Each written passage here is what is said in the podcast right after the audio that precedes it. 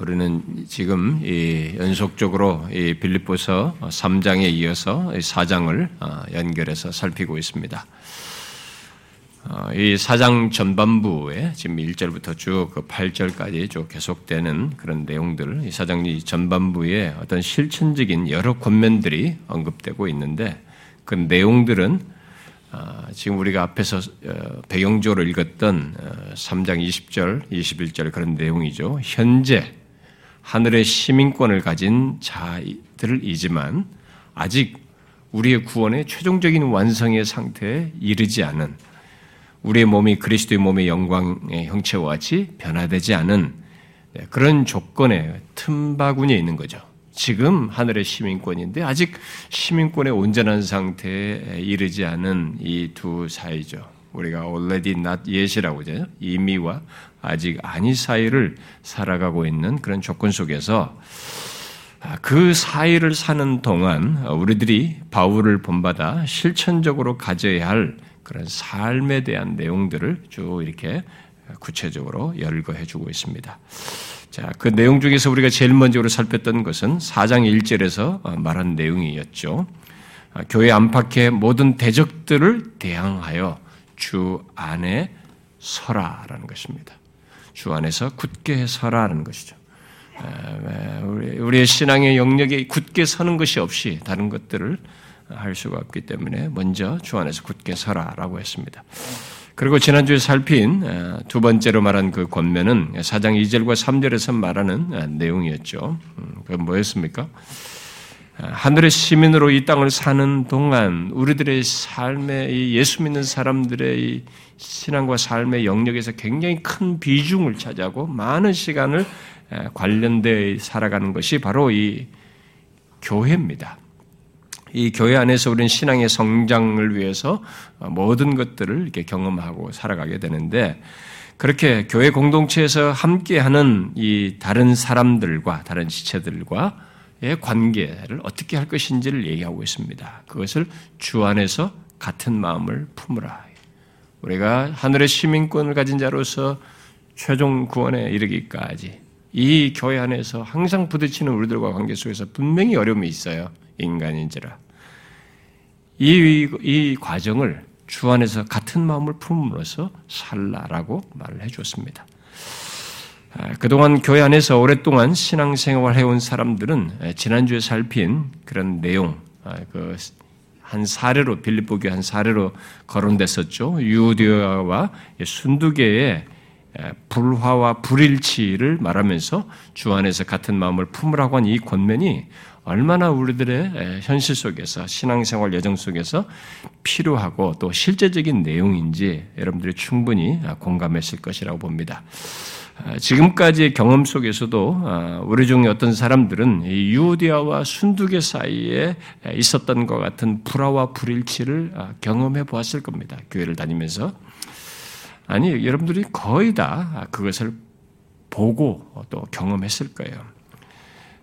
그러나 저는 앞으로도 어, 우리 공동체 여러분들이 결국 우리 몸이 영화롭게 되기까지니까 죽어서 주님 앞에 서든지 어, 주님이 다시 오시든지 우리가 하나님 앞에 서기까지 그 삶의 여정을 우리 공동체에서 여러분들이 함께 보내면서 분명히 이런 문제를 계속 어, 보고 경험하게 될 것입니다. 앞으로가 더 중요한 수도 있어요.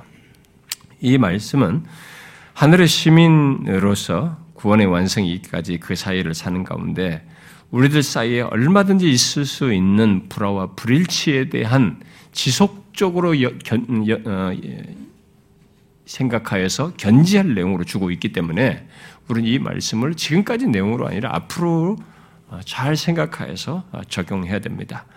아, 여러분들 중에 어떤 사람은 어, 세월이 더해지면서 분명히 여기서 영향력이 커질 거예요. 아, 그리고 영향이 커지는 것만큼 이 언권도 커지는 것입니다. 아, 자기의 이제 그런 가운데서 내가 영향력도 커지고 언권도 커지는데 나와 어떤 생각의 차이가고 견해 차가 생겼을 때 이것을 극복하는데 여러분들도 이 유디아와 순두개처럼 불안을 겪을 수도 있어요. 지금 젊었을 때는 좀 덜합니다. 근데 여러분들이 지금부터 20대, 30대를 계속 40대를 지났는데 50대, 60대가 돼. 거기다가 뭐 안수입사, 권사, 장로까지 됐다. 그런데 이게 안 됐다. 분명히 유대와 순두교처럼 문제가 생길 겁니다. 그것이 자매들 사이든 형제들 사이든 형제와 자매 사이든 간에 교회에 대해서 많이 알고 영향력도 있고 직분과 역할을 가지고 오래 섬겨온 사람들 사이에서 생각과 견해 차이로 불화할 수 있고 여타의 마음으로 이 불일치하게 되는 그런 일이 분명히 있을 겁니다. 저는 우리 교회가 지금까지보다 앞으로 더 그런 일이 있을 수 있다고 봐요. 그리고 앞으로 그런 일이 있을 때에는 지금보다 더 어려울 수 있고 어, 해결하는데 각자 우리 당사자가 힘들어 할 것이라고 생각이 됩니다.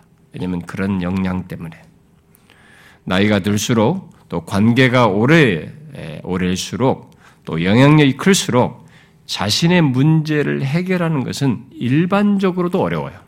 우리 인간의 본성상으로도 어렵습니다.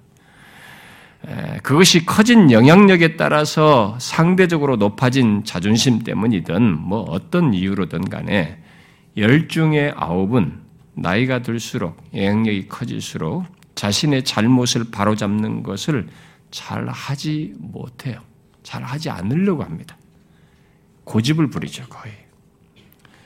저는 그런 인간 본성을 이길 수 있도록 해주시기를 지금부터 구합니다. 왜냐하면 저도 나이가 먹으면서 제가 여기서 쌓은 영향력과 이런 것들이 막힐 때, 이것이 아, 사람들로부터 부정될 때, 그걸 이겨나가려면 이것은 제 본성만 가도 안 되거든요. 예, 주님의 도우심이 필요해요. 오늘 말씀에 순종하는 게 있어야 되는 것이죠. 그런데 우리가 그런 식으로 반응하는 것은 어쨌든 본성적인 것에 지나지 않아요. 우리는 성령께서 그의 말씀을 통해서 권하시고 또 감동하시는 바를 따라서 그런 불화와 불일치를 반드시 해결하고자 해야 됩니다.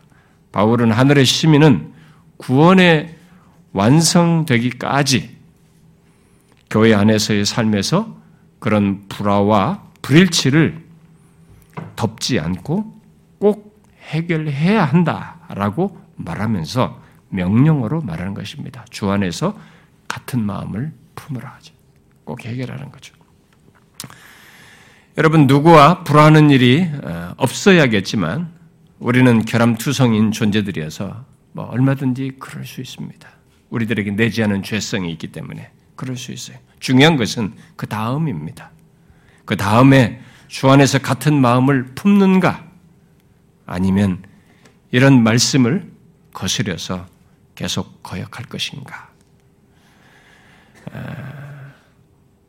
만일 오래 함께 한 사람, 또 열심과 영향력이 있는 사람이 같은 마음을 품으라는 이 말씀을 듣지 않고 거역하게 되면 우리 중에서요, 분명 그 사람으로 인해서 우리 공동체는 어려움을 겪을 겁니다. 그리고 그 당사자도 어, 깊은 수렁으로 빠질 것입니다. 왜냐하면 그것을 그런 상태에서 자기를 지키려다 보니까 죄가 죄를 낳거든요. 계속 죄를 품어낼 것이기 때문에 자기도 비참해질 거예요.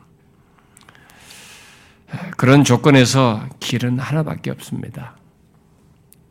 정령 하나님의 시민이거든, 하늘의 시민권을 가진 자이거든, 무조건 주 안에서 같은 마음을 품는 것입니다.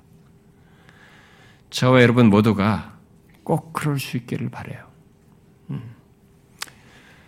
자, 그러면 계속해서 바울이 하늘의 시민권을 가진 우리 그리스도인들이 우리의 몸이 영화롭게 되기까지 또는 주 앞에 서기까지 아, 우리들이 자신을 본받아, 바울을 본받아 실천적으로 가져야 할 것으로 말한 그 다음 내용, 세 번째 내용이 되겠네요.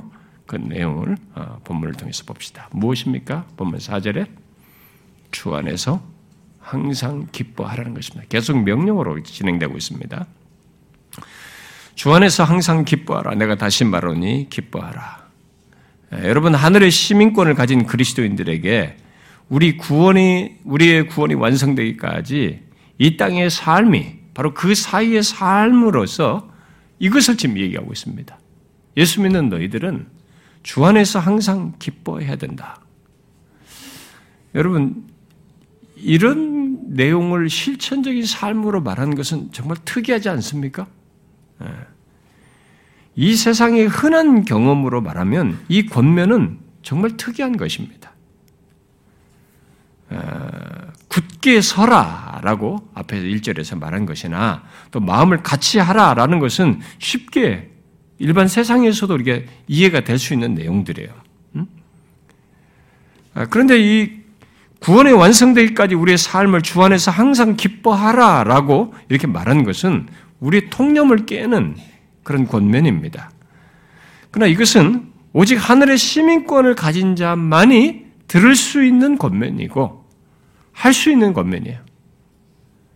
못 알아듣습니다. 이건 특이한 내용이에요. 무슨 종교적인 무슨 마인드 컨트롤 하라고 시키는 것 같은 걸로밖에 안 들리는 얘기입니다. 우리는 이미 이 말씀을 어, 수련회 때 상세히 살폈고 우리들이 무시하는 말씀에서도 어, 살폈습니다. 그리고 여러분들이 지금 성경 공부하시는 분들은 수련회 성경 공부를 하는 사람들은 그 내용을 보고 배우고 있을 겁니다.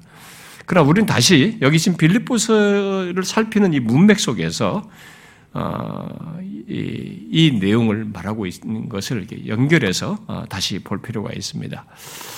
어, 우리는 바울이 이 말씀을 심리학적인 차원에서 말하지 않고 이 땅을 사는 천국 시민들이 자신의 주의, 이 최종적인 구원이 있기까지, 완성되기까지 실천적으로 가져야 할 모습이요, 삶으로서 말을 하고 있다는 것을 기억해야 됩니다. 이것은 심리적인 문제가 아니에요. 삶과 관련된 거예요. 삶으로서 얘기하는 것입니다. 그러니까 이 말씀은 결코 추상적이거나 어떤 이론적인 것을 말하는 것이 아닙니다. 아주 실천적인 차원에서 권면을 하고 있는 것인 줄을 알고 그, 그런 맥락에서 이 말씀을 이해해야 됩니다. 자, 그러면 먼저 질문을 한 가지 해보겠습니다. 자, 여러분들은 예수를 믿는 사람들이에요. 그러면 여러분들은 주 안에서 항상 기뻐하고 있습니까?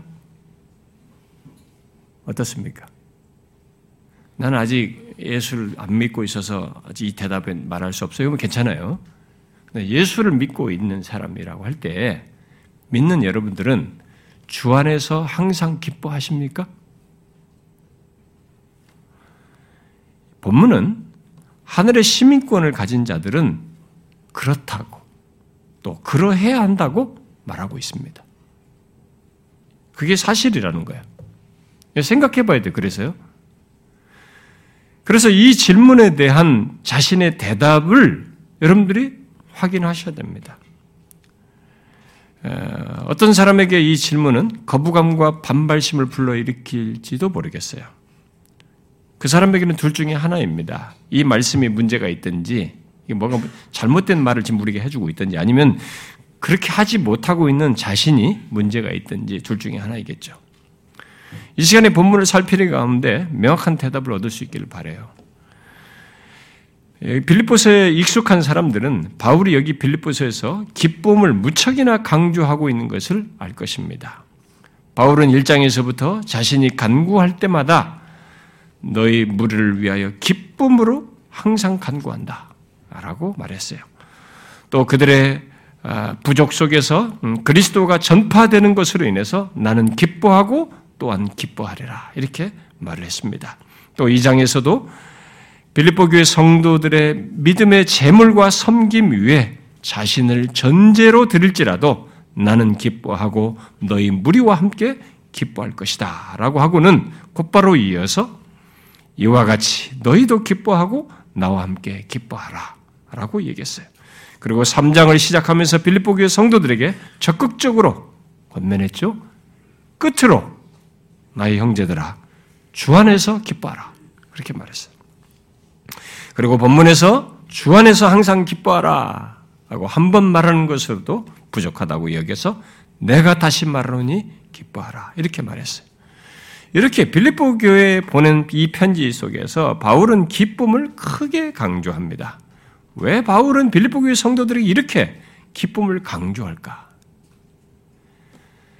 뒤에 그 이유와 근거를 덧붙이겠습니다만 1차적으로 빌립보 교회 성도들이 기뻐할 이유와 근거를 가지고 있음에도 불구하고 그들의 기쁨을 앗아가는 모습과 상태를 그들의 현실 속에 자신의 삶의 경험 속에 가지고 있기 때문에 지금 이 기쁨 문제를 무척이나 이들에게 강조하는 것으로 보여집니다. 그들은 앞에서부터 어, 여러분들이 보신 분들은 알겠습니다만 다툼과 허용으로 행하는 일이 있었고 유대주자들의 이런 거짓된 가르침을 포함해서 십자가의 원수로 행하는 자들로 인하여서 기쁨을 빼앗는 어, 그런 대적들을 대적들의 공격을 받고 있었습니다. 그런 공격에 의해서도 받거든요. 여러분 거짓된 가르침 때문에 내가 예수님을 기뻐하고 있었는데 아 내가 잘못 믿나 기쁨을 빼앗겨요. 예, 그래서 이 잘못 복음에 의해서 성경의 진리를 바르게 배웠을 때 이 성경이 말하는 주 안에서 기뻐하라는 것도 사실은 실천적으로 가질 수 있는 겁니다. 그러니까 잘못된 가르침을 배우게 되면 기쁨을 잃어버려요. 회심 같은 것도 이게 극단적 회심론 같은 게 빠진 사람들은 정작 예수 안에서 복음 안에서 기뻐할 것을 몰라요 그 사람들은. 여러 가지로 이런 일이 발생될 수 있습니다. 또 여기 어, 이들의 빌립보 교회 성도들 안에는 오늘 이 본문에서 어, 말한 유대와 순두계 같은 불화로 인해서 기쁨을 잃게 될 수 있는 것입니다. 아, 누구든지 예수 그리스도를 믿는 자는 기뻐할 이유와 근거를 다 가지고 있거든요. 분명히 가지고 있어요. 그러므로 자신이 예수 그리스도를 믿는 자요, 하늘의 시민권을 가진 자이면서도 기쁨이 없다면 그것은 분명 정상적인 상태에 있는 것은 아닙니다. 무엇인가 기쁨을 잃게 하는 것을 가지고 있는 것이 분명한 거죠. 여러분 중에 지금 주 안에서 항상 기뻐하라는 이 명령어로 말한 것에 대해서 어떻게 그럴 수 있냐? 응? 이렇게 말을 한다면 이것이 안 되는 이유를 여러분들이 확인하셔야 됩니다. 왜냐하면 정령 예수 그리스도를 믿는 자 하늘의 시민에게는 기쁨이 일종의 유산으로 주어졌고 기뻐할 수밖에 없는 이유를 분명히 가지고 있기 때문에 그래요. 예수 믿는 우리는 더 이상 멸망과 심판에 이르지 않습니다. 바로 그리스도께서 우리의 죄를 지시고 우리의 죄가 요구하는 모든 진노와 형벌을 다 받으셨기에 그런 것에서 벗어난 사람들이에요. 우리는 예수 그리스도로 말미암아 의롭다움을 받은 자들입니다. 장차 기업을 받을 자라고 하는 보증으로서 성령을 선물로 받아서 소유한 사람입니다. 그래서 거룩한 것이라고 하는 것이 내 속에서 꿈틀대고 있고 거룩한 것을 추구하며 거룩한 뜻을 행하는 일이 과거에 없었는데 있게 돼 있어요. 죄가 죄인 줄을 알게 되고 하나님께 대하여 산자로서 이런 반응이 이 성령이 계셔서 가능하게 된 것입니다. 이런 것들은 모두 우리들이 현재부터 영생을 소유하여 영생으로 나아간다고 하는 다 증거들입니다. 예수 믿는 우리들은 그런 자들이에요. 그런데 기뻐할 이유를 충분히 가지, 그런 맥락에서 우리들은 충분히 다 가지고 있는데, 아니, 모든 것을 가지고 있습니다. 영생을 소유했기 때문에. 근데 혹시 내 삶에 어, 어, 어떤 사람들 그렇잖아요. 현재 내 삶이 편하지 않는 한 그런 것은 뭐 그런 것이 뭐 기뻐할 이유라고 말한 이런 것들은 나는 아무 의미가 없다. 예, 그래서 나는 기뻐하는 것 대신에 싫다, 불평스럽다, 불만족스럽다. 뭐 이렇게 말을 한다면은 아, 그는 현재 조건과 영생을 바꿔도 괜찮다고 말하는 것입니다. 바꾸고 있는 것이죠. 사실상 죄에서 해방되어서 의롭담을 얻고 영생을 얻는 것이 무엇인지 모르고 있기 때문에 그런 실체를 사실상 이 사람은 제대로 믿지도 않고 있고 정확히 알지 못하기 때문에 그렇게 하는 것입니다. 그럴 수 없어요. 예수 그리스도를 믿는 우리는 이 땅에서부터의 하나님의 자녀요, 하늘의 시민권을 가진 자, 그 천국 시민으로 존재합니다. 그야말로 이 땅 몇십 년으로 끝나는 자가 아닌 영혼을 소유한 자로서 살아가고 있는 것입니다. 그 영혼도 단순히 평안한 삶으로서 영혼을 얘기하는 게 아닙니다. 죽어서 좋은 데 가는 그런 수준을 얘기하는 것이 아닙니다. 이미 3장 21절에 살핀 대로 그리스도의 영광의 몸의 형체와 같이 우리의 몸이 변하여 악이 더 이상 없는 조건에서 영원하신 하나님을 대면하여 그의 생명을 영원토록 누리는 그야말로 영광스러운 영생을 얘기하는 것입니다.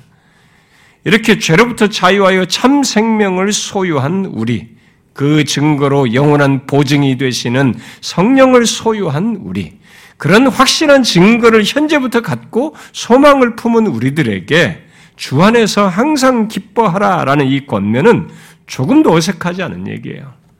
당연한 것입니다. 나의 죄 문제가 해결된 것만 해도 우리는 기뻐할 수 있어요.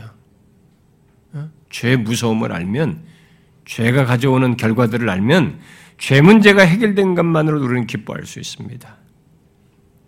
그것은 사형수가 사형에 해당하는 죄가 해결됐다고 했을 때 기뻐하는 것보다도 훨씬 기뻐할 실제적인 내용이에요. 예수 그리스도의 대속의 죽음으로 인해서 우리의 죄가 실제로 영원히 사함받았기 때문에 몇 년짜리 사형수가 다시 거기서 벗어나서 몇 년 다시 사는 정도가 아니라 영원히 사는 문제가 있기 때문에 훨씬 기뻐할 사실입니다.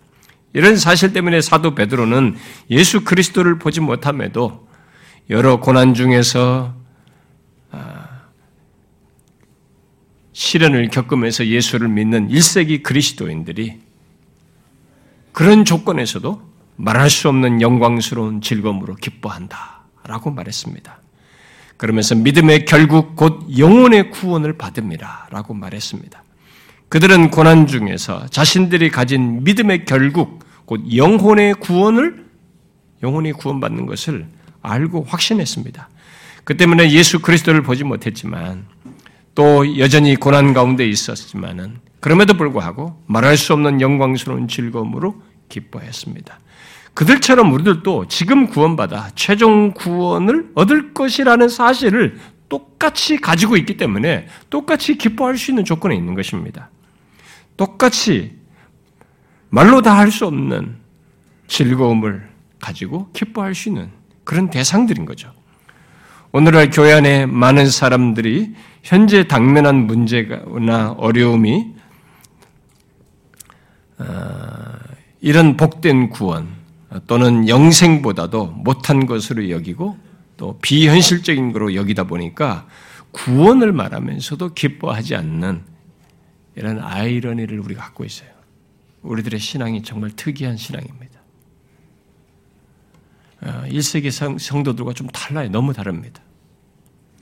바울은 로마서에서 분명히 말했습니다. 하나님 나라는 먹고 마시는 것이 아니라 오직 성령 안에 있는 의와 평강과 희락이라고 그랬습니다. 희락, 곧 기쁨이 하나님 나라의 특징이라는 것입니다.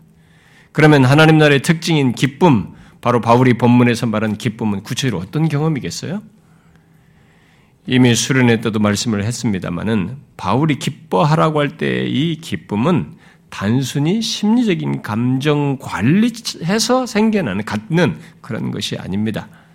분명히 정서적으로 어, 이게 로버트슨이라는 사람이 말하는 대로 일시적인 감정이 아니라 표면에서 폭풍에 의해 격동하는 모든 파도 밑에 깊은 곳에 있는 것과 같은 보다 깊은 감정 을 말하는 것입니다만은 그런 정서조차도 어떤 상대적인 이유와 근거 속에서 갖는 기쁨이 아닌 것입니다. 예수 그리스도를 믿는 자들이 갖는 기쁨은 모든 조건에서도 기뻐할 확고한 근거, 아니 절대적인 근거 속에서 갖는 기쁨이에요. 그래서 바울은 본문에서 기뻐하라는 이 권면을 주 안에서라고 못 받고 있습니다. 우리 기쁨과 관련해서 가장 중요한 것은 여기 주 안에서라는 말이에요. 주 안에서 기뻐하는 것입니다. 우리들이 기뻐할 모든 이유가 우리를 구원하신 주님 안에 있다는 것입니다. 특히 우리와 연합하여 생명을 얻어 누리게 할 뿐만 아니라 거룩으로 이끌며 영원한 영광으로 나아가게 하는 모든 것이 주님과의 연합 속에서 주 안에서 갖는 것이어서 우리들이 기뻐할 모든 이유가 다 그 주님 안에 있는 것이죠. 기뻐하라는 이 권면과 관련해서 많은 사람들이 넘어지고 이 권면을 따라서 기뻐하지 않는 결정적인 원인은 기뻐하는 것을 주 안에서라고 한 것을 적용하지 않기 때문입니다. 잘 보시면 우리들은 기뻐하는 것을 보통 주 안에서가 아니라 내 상황과 현실에 따라서입니다. 우리의 실제적인 모습은 그래요. 이 성경을 바꿔놓고 생활하는 것이죠. 주 안에서를 빼고 그 앞에다가 내 상황과 현실에 따라서 기뻐하는 이게 우리의 실제적인 모습이에요. 그래서 아, 내 상황이 좋을 때, 또 어렵고 힘든 일이 해결되지 않을 때나 않을 때는 기뻐하고 뭐 감사하는 뭐 이런 것이 아니라 상황이 안 좋으면 우리는 기뻐하지 않는 그 본성을 따라서 어, 신세 타령을 하게 되고 불만과 불평을 늘어놓게 됩니다. 우리는 그러나 여기서 분명히 대로 우리는 상황에 따라서가 아니라 주 안에서 기뻐할 수 있고 기뻐해야 하는 사람들입니다. 본성에 이끌려서 그렇게 하지 않는 모습을 우리가 가져야 되는 것이에요. 이 명령어는 바로 그겁니다. 우리의 상황이 일반 본성으로 보면은 어려우면 거기서 기뻐하는 쪽이 아니라 다른 쪽의 반응이 일어나지만 여기서 우리는 주 안에서라는 것, 이 전제 속에서, 이 사실 속에서 기뻐하라고 말을 한 것입니다. 예수 모르는 사람도 그 정도는 다 합니다. 상황이 안 좋은데 뭐 무슨 기뻐하겠어요? 그건 예수 몰라도 다 하는 것입니다. 바울은 여기서 하늘의 시민은 구원이 완성되기까지 상황에 의해서가 아니라 주 안에서 기뻐하며 사는 자들이다 라고 말하고 있는 것입니다. 그러므로 우리가 여기서 한 가지를 명확히 해야 할 것이 해야 합니다. 그것은 우리의 기쁨의 이유와 근거예요. 우리의 우리의 기쁨의 근거가 무엇입니까? 우리는 우리의 상황이 아니라는 걸 명확히 해야 됩니다. 주 안에서요.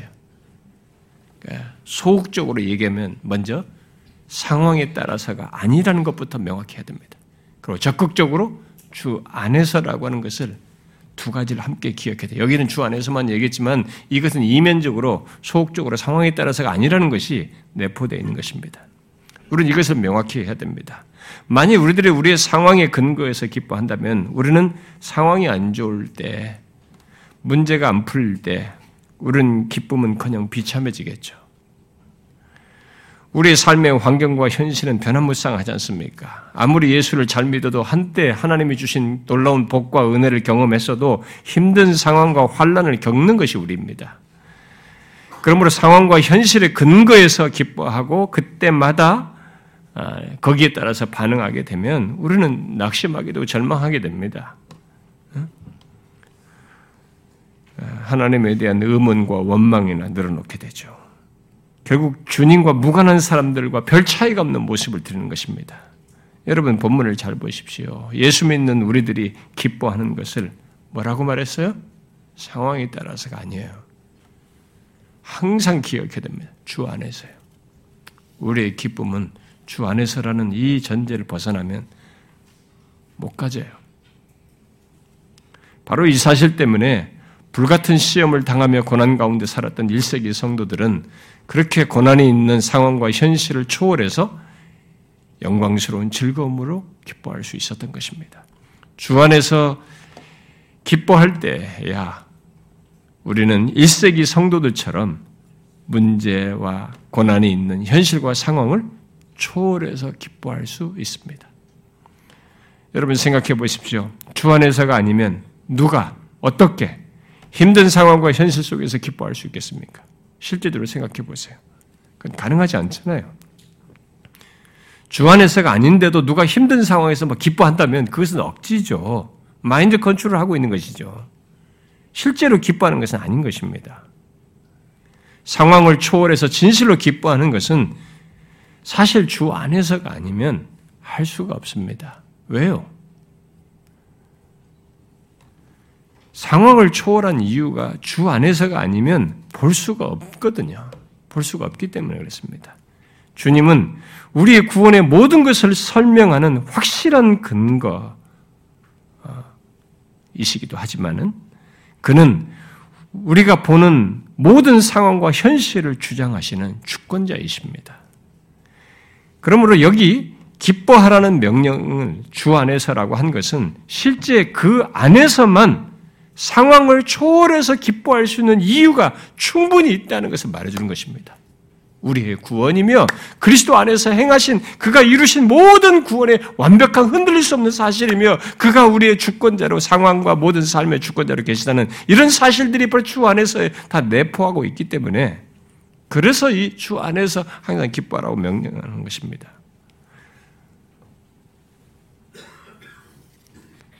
주 안에서 보는 그 기뻐할 이유와 근거 위에서 만 우리는 실제로 기뻐할 수 있습니다.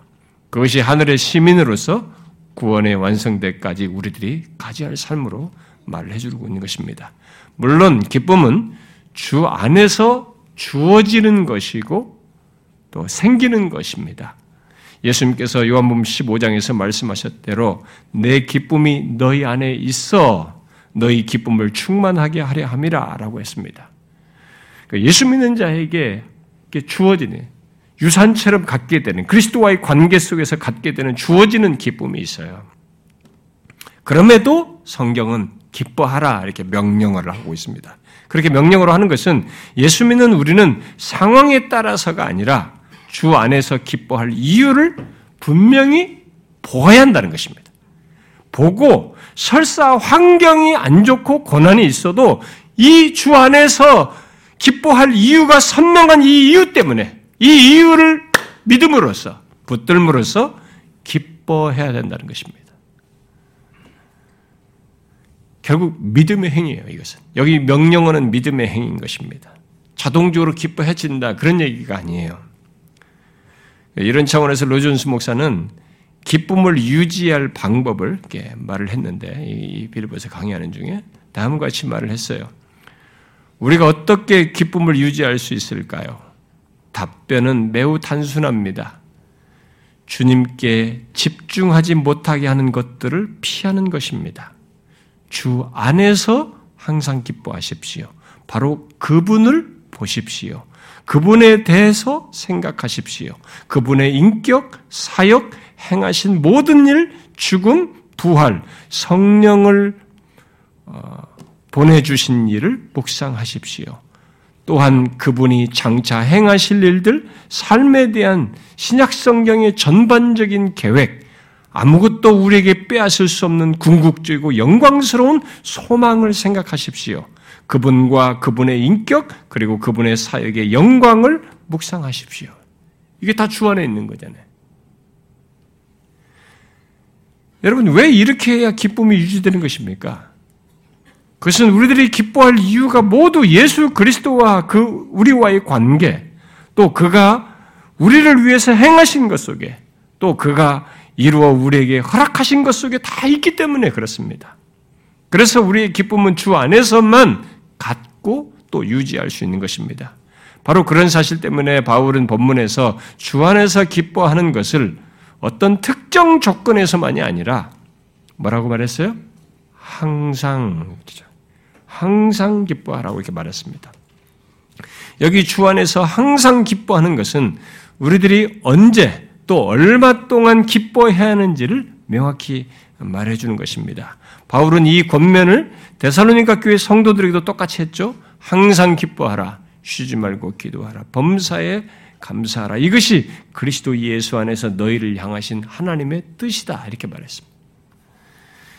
우리 중에 어떤 사람은 어떻게 항상 기뻐하라고 할 수 있냐? 어? 너무 현실을 모르고 하는 소리 아니냐 라고 할지 모르겠어요. 여러분 종종 그런 생각이 들 수도 있어요. 우리들에게 어, 여러분도 그런 생각이 종종 들죠. 어떻게 어, 힘든 일이 많고 계속 긴장과 불안 요소가 있는 이 세상을 사는 우리들에게 심지어 우리들이 살면서 어떤 것은 손을 쓸 수가 없는 문제와 상황을 직면하게 되거든요. 근데 그런 상황에도 우리가 처할 수도 있는데 어떻게 항상 기뻐하라고 하는가? 기뻐하도록 노력해보라고 하는 것도 아니고 기뻐하라고 명령한 것도 좀 불편한데 거기다 대고 주 안에서 기뻐하는 것은 항상 하라고 하는 것은 정말 현실을 너무 모르고 하는 얘기 아니냐. 어떤 종교적인 신념을 우리에게 지금 강요하고 있는 거 아니냐. 이렇게 반발심을 불릴지도 몰라요. 그런데 만약 그런 생각과 반응을 갖는다면, 아, 미안하지만, 그는 여전히 여기 주 안에서를 계속 빼고 있는 것입니다. 고집을 부리고 있어요. 이 주 안에서를 빼고 그 자리에 상황과 형편에 따라서 기뻐한다. 이것을 지금 고집하고 있는 것입니다. 여기 항상 기뻐하라는 명령이 가능하고 그 명령에 예수 믿는 우리들이 순종하는 것이 가능한 것은 우리가 어떤 상황과 조건에 있든지 우리의 기쁨의 이유와 근거가 변하지 않기 때문에 얘기하는 것입니다. 그것이 여기서 지금 바울이 강조하는 것입니다. 주 안에서 항상 기뻐하라는 것은 바로 이 변하지 않는 사실 때문이죠. 변하지 않는 기쁨의 이유와 근거 때문에 말하는 것입니다. 우리가 어떤 상황에 처하든지 심지어 죽음의 위기를 맞아도 만사가 끝인 것처럼 힘들어도 우리의 기쁨의 이유와 근거는 변하지 않는다는 것이죠. 그래서 우리는 항상 기뻐할 수 있는 것입니다. 이 편지를 받는 빌립보 교회 성도들은 앞에 1장 28절에서 말하듯이 대적하는 자들로 인해서 두려움을 느끼고 있었습니다. 또 2장 15절에서 보는 바대로 어그러지고 거스르는 세대, 적대적인 세계 속에서 살고 있어요. 우리도 지금 적대적인 세계에서 살고 있잖아요. 그런 세계 속에서 빌립보 교회 성도들은 1장 후반부에서 말하듯이 고난을 받고 있었습니다. 결국 바울은 지금 편안한 삶의 조건과 환경 속에 있는 사람들에게 항상 기뻐하라고 지금 말하고 있는 게 아니에요. 굉장히 힘든 상황에 있는 그들에게 항상 기뻐하라고 말하고 있는 것입니다. 그러나 이 빌립보 교회 성도들은 그 같은 바울의 권면에 조금도 거부 반응을 갖지 않았습니다. 오히려 이 바울의 권면을 사실적이고 실천적인 권면으로 듣고 받아들였어요. 그걸 어떻게 하느냐. 바울이 그랬거든요. 바울이 그런 사람인 걸 이들이 너무 잘 알았습니다. 여기서, 도 기록하는데도 알고 있죠. 아, 아, 여러분들이 알다시피 바울이 처음 이 빌립보 지방에서 복음을 전했을 때 루디아가 처음 회심해서 그 사람에 의해서 시작됐지만 거기에 금방 뒤에서 그 교회 빌립보 교회 함께 한 사람이 누굽니까? 간수였습니다. 이 간수가 누굽니까? 바울이 거기서 복음을 전한 것 때문에 고소를 당해 가지고 감옥에 갇혔던 거 아닙니까? 근데 감옥에 갇혔을 때 갇히기 전에 거기서 예, 그냥 한 것이 아니라 옷을 벗기고 많이 때렸습니다. 이 매가 장난이 아니잖아요, 그들은. 많이 때린 채 감옥에 가둬놨습니다. 그리고 착고를 해놨지 않습니까? 근데 이들이 밤에 신라와 함께 어떻게 했습니까? 기도하면서 찬송했습니다, 하나님께. 그때 옥문이 흔들리고 착고가 풀어지고 이런 일이 벌어집니다. 이때 간수가 자기가 책임지는 문제부터 다 도망간 줄 알고 자결하려고 그랬습니다. 그때 멈추라고 자기들이 여기 있다고 그랬죠. 그래서 이 간수가 어떻게 했습니까? 이거 도망가지도 않고 있는 이 사람들에게 나중에 듣고요. 우리가 내가 어떻게 되느냐? 주 예수를 믿어라. 그래야만 너와 내 집이 구원 얻으리라. 이 사람이 예수를 믿지 않습니까? 그리고 이 집안이 예수를 믿지 않습니까? 이 사람들이 빌립보 교회 성도가 됩니다. 첫 성도가. 이 사람은 목격했거든요. 그런 사실을 알게 됐기 때문에 그것을 분명히 빌립보 교회 성도들 내가 왜 간수 예수를 모르던 사람이 예수를 믿게 됐는지 분명히 말할 수밖에 없었고 그 공동체에서 그것은 충분히 공유된 사실일 것입니다. 그리고 바울은 지금 이 편지를 쓸 때에도 감옥에 있습니다. 그런데 감옥에 있음에도 불구하고 자신의 기쁨을 말하고 있습니다. 그러면서 이들에게 기뻐라고 말하고 있어요. 바울은 빌립보 교회 성도들에게 1장 끝부분에서 이렇게 말했죠. 너희에게도 그와 같이 싸움이 있으니 너희가 내 안에서 본 바요. 이제도 내 안에서 듣는 바니라 그랬습니다. 빌립보 교회 성도들은 바울이 고난 가운데서 씨름하는 것을 먼저 바울 안에서 보았고 지금도 듣고 있었습니다. 그런데 그는 그런 조건에서도 기뻐하고 있었어요. 그래서 빌립보교의 성도들은 주 안에서 항상 기뻐하라는 권면이 결코 이게 불가능한 어떤 얘기가 아니고 비현실적인 것이 아니라는 것을 이들은 알고 있었습니다. 주 안에서 항상 기뻐할 수 있는 것은 다른 것 때문이 아니라는 거죠. 환경이 어떠하든지 기뻐할 이유와 근거는 결코 변하지 않는다는 사실 때문에 말한 것입니다. 그것의 근거에서 말하는 거예요. 우리가 여기서 깨닫고 배워야 할 사실이 이것입니다. 어떻게 항상 기뻐할 수 있어? 라고 말하기 전에 우리들이 어떤 조건과 상황에 놓이든지 기뻐할 이유는, 이유가 변하지 않는다는 거예요. 그리스도께서 이루신 우리의 구원이 변하지 않고 주님과 우리와의 연합이 이 관계가 변하지 않고 우리의 삶의 주권자로서 그가 우리 삶을 이끄시는 것이 변하지 않고 우리에게 약속한 대로 성령을 주어서 보증으로서 성령을 주어서 우리에게 최종적으로 구원의 완성으로 이렇게 영화롭게 되기까지 하시는 것이 변하지 않는 것입니다. 하늘의 시민권을 가진 것이 변하지 않기 때문에 그렇습니다. 그러므로 예수 믿는 우리들은 그런 이유 때문에 이 변하지 않는 이유와 근거 때문에 항상 기뻐할 수 있다는 것이죠. 하늘의 시민으로서 우리들의 구원이 완성되기까지 우리는 이 부분에 있어서 달라지는 것이 하나도 없습니다. 우리의 마음에 변덕은 생길지 몰라요. 우리들은 이 부분에서 적응하기 힘들어서 어떤 감정적인 노출을 할지 모르지만 나에 대한 나를 위해서 이루어진 주 안에서 있게 된 모든 실체만큼은 하나도 달라진 것이 없습니다. 그게 지금 얘기하는 거예요. 그래서 항상이라고 지금 말하는 것입니다. 분명 우리 삶의 예정 속에서 어떤 상황들은 기뻐할 수 없을 것 같을 정도로 힘든 상황이 있을 것입니다. 눈물을 흘리게 하는 슬픈 상황도 있을 수 있어요. 고통과 괴로움 속에서 힘들어할 수도 있습니다. 사랑하는 사람을 헤어지는데 얼마나 이것이 힘들고 힘들 마음이 어렵겠어요. 그런 일을 겪을 수도 있습니다. 또 예수 믿음으로 해서 우리가 거센 이런 반대를 부딪히면서 견디기 힘든 고난을 겪을 수도 있습니다. 그때 우리의 본성은 기뻐하기는커녕 원망과 불평을 드러내고자 할 것입니다. 우리의 본성은 죄성은 그럴 것이에요. 그러나 우리는 본성을 따라서 사는 자들이 아닙니다. 성령을 따라서 결국 믿음으로 사는 사람들이에요. 우리의 믿음이 거기서 무엇을 드러내는 것입니까? 어디를 바라봐야 되는 것입니까? 우리의 믿음은 무엇에 근거해서 발휘되어야 됩니까? 주 안에서예요. 우리가 항상 기뻐할 이유, 변하지 않는 기쁨의 이유를 믿음으로 붙들고 그 이유 때문에 기뻐하는 것입니다. 주님 안에는 주께서 이루신 구원의 모든 것이 있을 뿐만 아니라 그분은 히브리서 말씀대로 어제나 오늘이나 영원토록 동일하신 분으로 계십니다. 우리를 위하여. 그 이유 때문에 우리는 주님 안에서 항상 기뻐할 수 있습니다. 여러분 잊지 마십시오. 우리는 항상 기뻐할 변하지 않는 이유와 근거를 가지고 있습니다. 내가 어떻든 내게 있어서 이 변하지 않을 이유와 근거가 있어요. 우리가 그 어떤 상황과 어려움을 처해도 우리에겐 이렇게 항상 기뻐할 이유, 변하지 않는 이유와 근거가 있습니다. 바로 주님 안에서 그 이유가 다 있어서 우리에게 허락되고 있는 것이죠. 그래서 주 안에서 항상 기뻐하라고 하는 것입니다. 로전스 목사가 이와 관련해서 그 회중들에게 설교한 내용 중에 일부를 제가 여러분들 읽어드리고 마무리를 하도록 하겠습니다. 그가 본문을 강의하는 중에 이렇게 말했어요. 여러분이 모든 것을 빼앗길 수 있지만 여러분의 영혼과 영원한 운명 그리고 그리스도 안에서 여러분을 기다리고 있는 영광을 빼앗길 수 없습니다.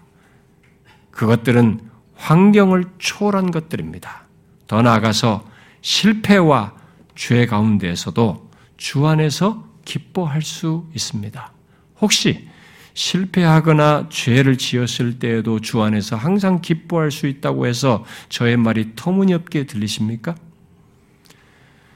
물론 우리가 그리스도인으로서 죄에 빠진다면 성령께서 죄를 일깨워 주시기 때문에 우리는 비참함을 맛보게 될 것입니다.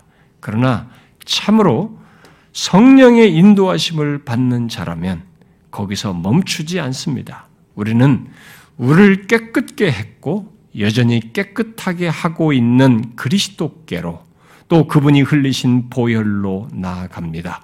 그리고 그렇게 나아갈 때 우리의 죄가 씻음받아 깨끗하게 되었음을 알고 기뻐합니다. 우리가 진정한 그리스도인이라면 또 성령께서 내 안에 임재하고 계신다면 성령께서는 나의 기쁨을 위해 역사하실 것이 틀림없습니다. 그리고 내가 부끄러움과 수치심을 느끼고 또 뉘우침과 나의 무가치함을 느끼며 나아갈 때 그분의 사랑은 크시기에 나의 실패와 죄를 충분히 덮어 주십니다. 따라서 내가 그분 앞에 나아가면 그 사랑이 생각했던 것보다 더 크다는 사실을 발견하게 됩니다.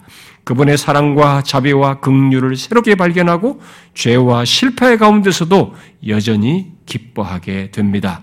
그러므로 삶과 죽음, 죄와 실패 등 그 어떤 환경에 처하더라도 기뻐하십시오. 여러분 예수 믿는 우리는 모든 상황에서 심지어 실패와 죄 가운데서도 기뻐할 수 있습니다. 왜요? 주 안에서.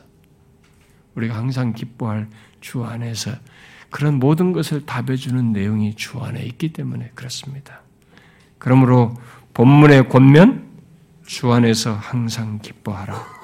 내가 다시 말하니 기뻐하라는 이 권면을 듣고 주 앞에 서기까지 이것을 삶으로 가져야 되는 것입니다. 단순히 심리적인 것이 아니라 믿음을 발휘해서 죄성을 따라서는 불평이 일어날 수 있지만 주 안에서를 봄으로써 이것을 믿음으로 붙듦으로써 기뻐해야 되는 것입니다. 명령어예요. 예수 믿는 우리에게 기쁨이 주어졌지만 항상 기뻐할 수 있는 이유가 분명히 있죠. 그렇지만 이 이유를 믿음으로 붙들면서 기뻐해야 됩니다. 앞으로 저와 여러분이 살아야 할 삶의 한 내용이에요.